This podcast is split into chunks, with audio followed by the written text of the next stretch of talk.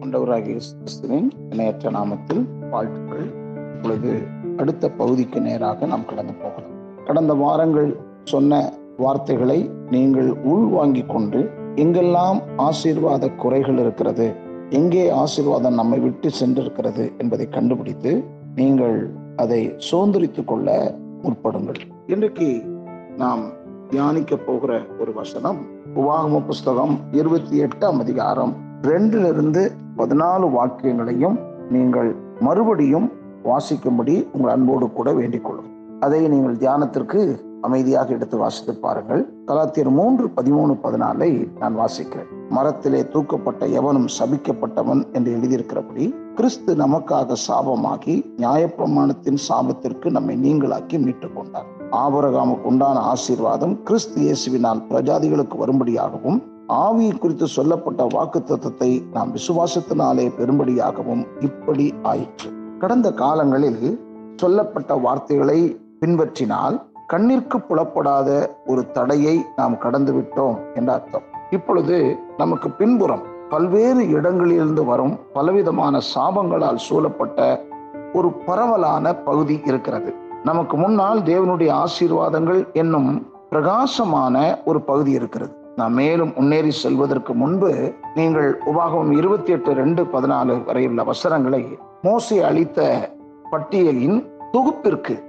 மோசி சொல்லியிருக்கிறாரே இஸ்ரேவேல் ஜனங்களுக்கு அந்த தொகுப்பிற்கு நம்முடைய கவனத்தை மீண்டும் செலுத்த வேண்டும். என்னெல்லாம் அங்கு சொல்லப்பட்டிருக்கிறதுன்னு நம்ம அறிவோமானால் ஒன்று மேன்மை ஆரோக்கியம் கனி தருதல் செழுமை வெற்றி தேவனுடைய தயவு. இவைகள் அனைத்தும் கத்தராகிய கிறிஸ்துவில் நமக்கு நியமிக்கப்பட்ட சுதந்திரத்தின் பகுதிகளாகும். இவைகளை நாம் முன்னேறி சென்று சுதந்திரித்துக் கொள்ள வேண்டும். மேற்கூறிய முக்கியமான வார்த்தைகளை சத்தமாக பல முறைகள் அறிக்கையிடுவது நல்லது. அநேக வேலைகளில் சாபத்தின் கீழ் வாழும் ஒரு மனிதனுக்கு அதன் மறுபக்கம் ஆசீர்வாதங்களை அனுபவிப்பது எவ்வாறு இருக்கும் என்பதை அவனுடைய மனதினால் புரிந்து கொள்ள முடியாமல் இருக்கிறது. நம்முடைய புதிய சுதந்திரத்தை தேவன் நமக்கு மெய்யாகவும் தெளிவாகவும் காட்டும்படி நாம் கேட்க வேண்டும். இவ்வார்த்தைகளை அவைகள் நமக்கு சொந்தம் என உணர்ந்து கொள்ளும் மட்டும் நமக்கு உரிமையானது சொந்தம் என்பதை உணர்ந்து கொள்ளும் மட்டும் அடிக்கடி ஒரு நாளைக்கு அநேக தடவைகள்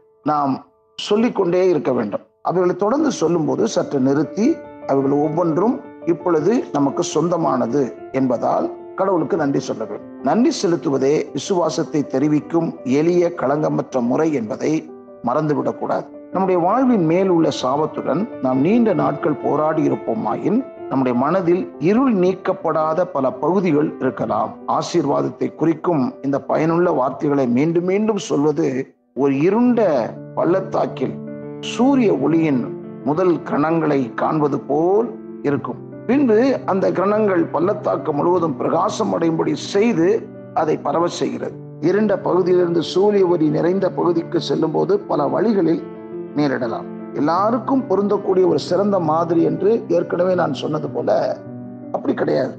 சில மக்கள் உடனடியாக விடுதலை அனுபவித்து வேதம் வாக்களிக்கும் ஆசீர்வாதங்களுக்குள் நேராக வர்றாங்க. சில பேருக்கு உடனே கிடைக்குது. சில பேருக்கு தாமதமாக கிடைக்குது. மற்றவர்களுக்கு அவர்கள் அதை போல உண்மையுள்ளவர்களாக இருந்தும் இது நீண்ட கடுமையான போராட்டத்திற்கு பின்பே வருகிறது. இந்த மாந்திரிகமான காரியங்களில் மிக ஆழமாய் ஈடுபட்ட மக்களுக்கு அதிலிருந்து விடுதலை அடைவது கடும் முயற்சியாக இருக்கிறது. சாத்தான் அவர்களை தனது சட்டப்பூர்வமான இரையாக கருதி அவர்கள் மேல் அதிகாரம் செலுத்தி அவர்களை தக்க வைத்துக் கொள்வதில் அவன் உறுதியாக இருக்கிறான். அவர்களை பொறுத்தமட்டில் இயேசுவின் தியாகத்தின் மூலம் அவர்களுக்கென்று சம்பாதிக்கப்பட்ட விடுதலையை சுதந்திரிப்பதில் அவர்கள் சாத்தானை விட மிக அதிக உறுதியாய் இருக்க வேண்டும். நிறைய மனிதர்களை பார்த்திருக்கிறோம். இப்படிப்பட்ட ஏற்கனவே சாத்தானுடைய ஆளுகைக்குள் இருக்கிறவர்கள் இயேசுவை ஏற்றுக்கொண்ட பிறகு அவர்கள் இந்த ஆசீர்வாதங்களை சுதந்திரிப்பது சற்று கடினமாக இருக்கிறது. ஆனால் கத்தருடைய பலத்தினாலும் கத்தருடைய வசனம் தந்த விடுதலையினாலும் அதை சுதந்திரித்துக் கொண்டவர்கள் சிலர். மேலும் சாத்தான் தன்னுடைய தாக்குதலிலிருந்து தப்பித்து செல்பவர்களுக்கு தேவன் எதை ஆயத்தம் செய்து வைத்துள்ளார் என்பதை குறித்து ஓரளவு அறிந்து வைத்திருக்கிறான். ஒருவனுக்கு அதிகமான ஆசீர்வாதங்கள் காத்திருக்கிறது என்றால் அவைகளை பெறாதபடி சாத்தான் அவளை விடாது பிடித்து வைத்துக் கொள்வதில் உறுதியாய் இருக்கிறான். இந்த கண்ணோட்டத்தில் காணும்போது நமக்கு முன்பாக ஆசீர்வாதங்களின் நிழல்கள் இருப்பதால் நம்முடைய போராட்டங்களில் நாம் உண்மையில் உற்சாகமாய் இருக்க முடியும். இந்த காரியங்கள் எல்லாவற்றிற்கும் மேலாக தேவனுடைய வல்லமையை நாம் சந்திக்கிறோம். தேவனுடைய கண்ணோட்டம் நம்முடைய கண்ணோட்டத்தை விட மாறுபட்டது. ஒரு சூழ்நிலையில் நமக்கு தெரியாத குறிப்புகளையும் அவர் கருத்திலே கொள்கிறார். அவர் நம்முடைய வாக்கு தத்துவங்களை எப்பொழுதும் காத்துக்கொள்பவராக இருப்பினும் பெரும்பாலான வேலைகளில் அவர் இரண்டு காரியங்களை முன்கூட்டியே வெளிப்படுத்துவதில்லை. அவைகள் ஒவ்வொருவருடைய வாழ்விலும் அவர் செயல்பட இருக்கும் திட்டமான வழியும் சரியான நேரமும் ஆகும். தேவன் தமது வாக்கு தத்தங்களை எவ்வாறு நிறைவேற்ற வேண்டும் என்று யாரும் அவருக்கு உத்தரவிட முடியாது. நாம் செய்ய வேண்டியது என்னவென்றால் தேவ நமக்கு சரியென தோன்றுகிற முறையில் ஏற்ற காலத்தில் செயல்படுவார் என்பதில் அசையாத நம்பிக்கை விசுவாசமும் கொண்டிருக்க வேண்டும். வாசித்த அந்த பகுதியிலே பரிமாற்றத்தின் நற்பலனை நாம் மீண்டும் காண முற்பட வேண்டும். தொடர்ந்து நாளை அதை சிந்திப்போம். இதை சொந்தமாக்குங்கள் ஆசிர்வாதமாகிருங்கள் சத்துருவை மேற்கொள்ள தேவ பலத்தை சார்ந்திருங்கள். கத்திரங்களோடு இருப்பாராக. ஆமை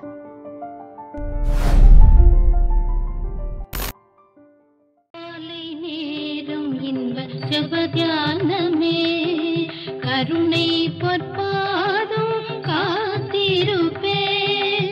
அதிகாலையில் அறிவை உணர்த்தி அன்போடு ஏசூதினம் பேசுவா காலை நேரம் இன்ப ஜபத்தியானமே